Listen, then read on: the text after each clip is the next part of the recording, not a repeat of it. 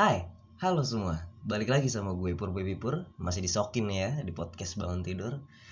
Assalamualaikum dan salam sejahtera untuk kita semua. Nggak kerasa nih ya udah bulan kedua di tahun 2020. Gimana teman-teman nih? Masih pada bye-bye aja kan ya? Apa udah berantakan ya? Semoga enggak lah ya. Oke nggak kerasa nih udah episode ketiga setelah kemarin kita ngebahas soal perang dunia ketiga terus ngebahas soal durian juga Kali ini untuk di episode 3 di podcast bangun tidur gue mau ngebahas tentang hal yang sedang menjangkit dan mewabah belakangan ini ya Wis Untuk episode 3 kali ini gue bakal talking-talking tentang eng ing eng TikTok Tunggu tunggu tunggu Kenapa sih kita ngebahas TikTok? Untuk kali ini ada apa ya dengan TikTok nih ya? Oke, sebelum kita acak-acak lebih dalam lagi, bentar gue mau bakar rokok dulu. Oke, sekarang gue mau ngajak lo semua buat kilas balik. Kita lihat nih jejak-jejak si TikTok di Indonesia, sepak terjang beliau. Ya, disokin ya.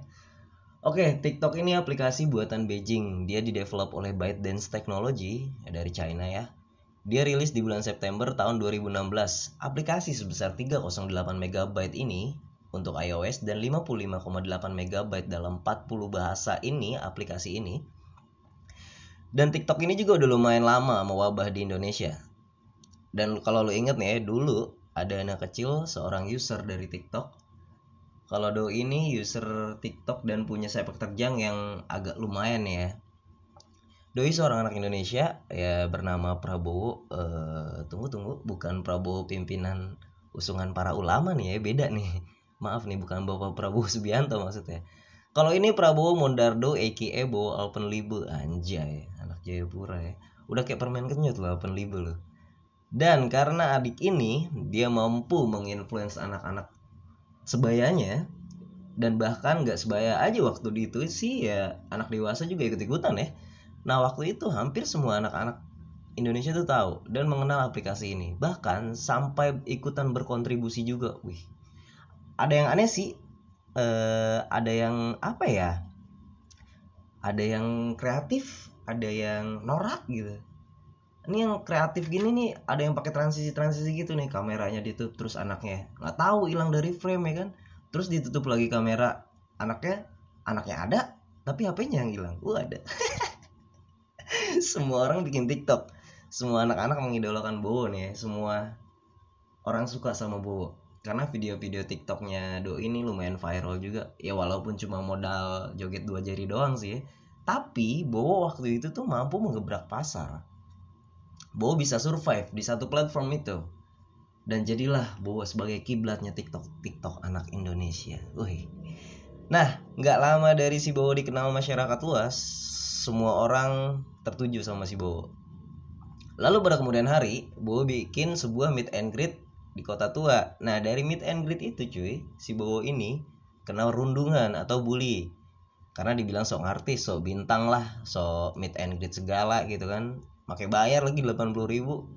Tapi nih menurut uh, klarifikasi uh, sorry klarifikasi do ini doi nggak tahu menau nih wai soal meet and greet ini dan berbayar juga dia nggak tahu menau kasian juga sih tapi kalau misalkan dia dimanfaatkan sama segelintir orang gitu ya tapi ya wow alam juga sih setelah kejadian itu nggak lama redup lah nih ya si Bowo ya. Berhentilah dia dari TikTok. Walaupun sekarang booming banget.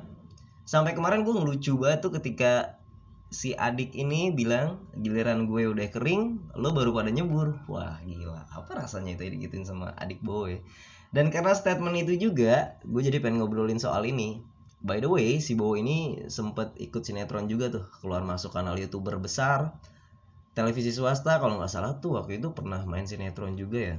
Apa sih judul sinetronnya kalau nggak salah tendangan si Madiun apa apa gitu. Tapi lucu dia waktu main uh, sinetron itu itu kan sinetron tentang bola-bola gitu ya. Terus si Bowo ini ultinya tuh ultinya goyang dua jari gitu. Nyambung banget anjir. Nah lepas dari itu nih dari si Bowo ya di tahun 2018 tepatnya bulan Juli Kemenkominfo kita eh, Kemenkominfo Indonesia nih ya Indonesia lah anjir masa Trinidad Tobago beliau memblokir aplikasi TikTok ini karena eh karena Kemenkon Kemenkominfo ini mendapat laporan. Banyak keluhan tentang aplikasi ini tuh katanya sih banyak konten negatif buat terutama tuh untuk anak-anak.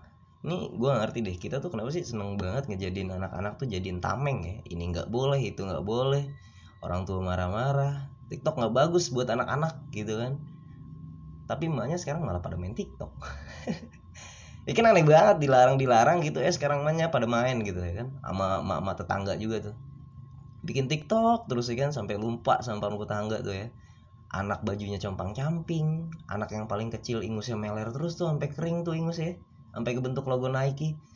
Terus si suami nggak dimasak masakin rokok aja terus itu si bapak ya sampai berak keluar asap.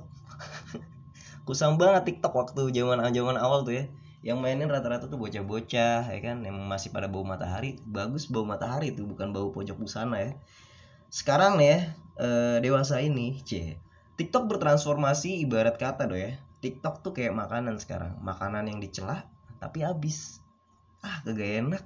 Apaan tuh? Makanan apaan tuh? Eh taunya habis.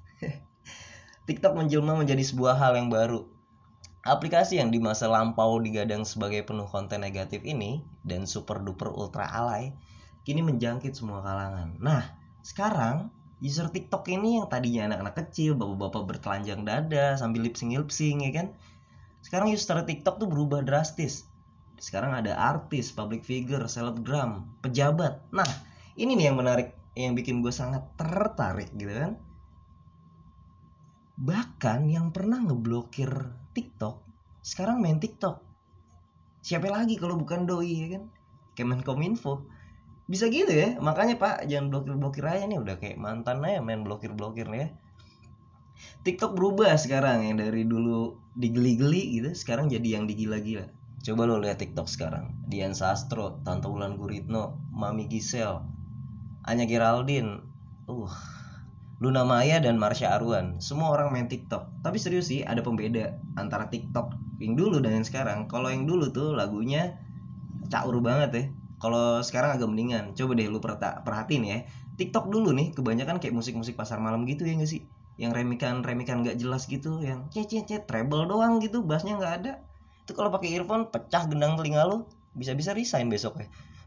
Remikan lagu jadul tuh kayak yang apa sih lu gue sungguh ku merasa ah, ah mau lelah mau kagak dah. Sekarang beneran loh TikTok ini jadi lebih kreatif dan macem-macem banget ya. Udah ada finger dance emoji yang si Marsha Arwan ya.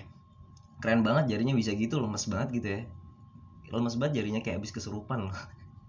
Terus gue liat lagi videonya Tante Ulan tuh uh, apa sih gue nggak ngerti deh. Tante Ulan Guritno ini selalu looking still young ya gokil loh ini muka muka muka muka judes gitu ya nggak aduh nggak kuat dah Tante Ulan ini nih yang main video kemarin tuh TikToknya tuh yang tangan yang musiknya gitu yang gitu-gitu tangannya yang main-main gitu eh gue takut kusut aja tuh tangannya Tante Ulan Terus ada lagi nih Luna Maya bikin video TikTok yang diubur-ubur. Aduh, diubur-ubur. Ini sebenarnya norak gitu, katro.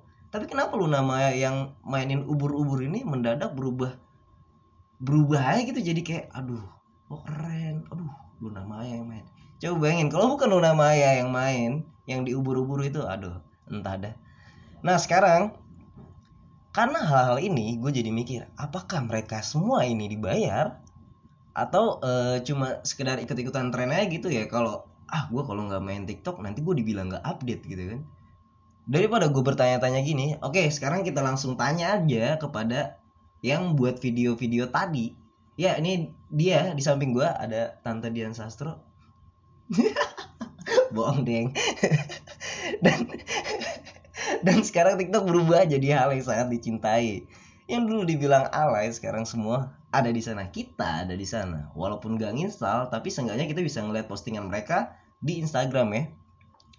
Lalu kita yang suka dengan TikTok sekarang yang pernah ngatain ah aplikasi jamet. Ya, ah alay gitu kan sekarang kita jadi auto alay juga cuy kenapa ya terus gue kemarin juga iseng gitu kan e, nyari tahu gitu ini kalau misalkan dari TikTok bisa dapat duit nggak ya gitu e, maksudnya yang kita sebagai user TikTok nih bisa nggak dapet cuan gitu langsung dari TikTok sana?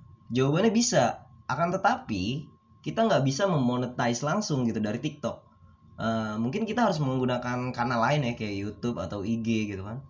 Nah nih, jadi buat lo orang-orang yang mau mengekspresikan diri atau mengalaikan diri lo di TikTok, tuh boleh coba tuh ya.